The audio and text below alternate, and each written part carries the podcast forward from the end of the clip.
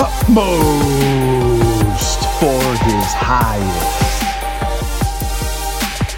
Praise the Lord. This is Jonathan with the Stay The Way Podcast. Let's go through utmost for His highest today. What a glorious day to share from the Word of God in application. This is Matthew chapter 20. You're going through spiritual confusion. Jesus answered and said, "You do not know what you ask." I know I'm guilty of that. There are times in your spiritual life when there is confusion. And the way out is not simply to say that you should not be confused. It is not a matter of right and wrong, but a matter of God taking you through a way that you temporarily do not understand. And it is only by going through the spiritual confusion that you will come to the understanding of what God wants for you. The shrouding of His friendship. Jesus gave an illustration of a man who appeared not to care for his friend. He was saying, in effect, that is how my Heavenly Father will appear to you at times. And you will think of Him as an unkind friend. But remember, He is not. The time will come when everything will be explained. There seems to be a cloud on the friendship of the heart, and often even love itself has to wait in pain and tears for a blessing of a fuller fellowship and oneness. When God appeared to be completely shrouded, will you hang on with confidence in Him? The shadow of His fatherhood.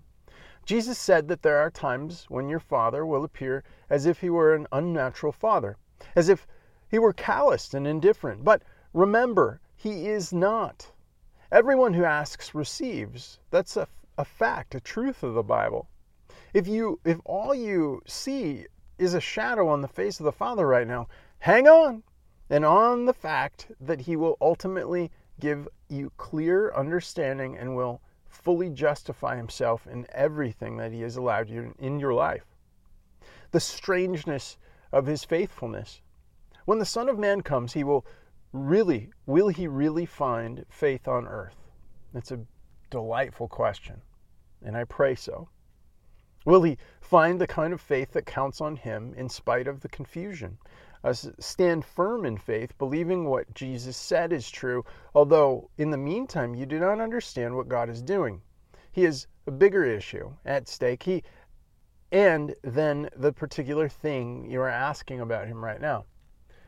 Our purpose is to make sure that we're seeking God's will and not my own, because my own will seems big. It seems huge. It seems like I'm the massive problem.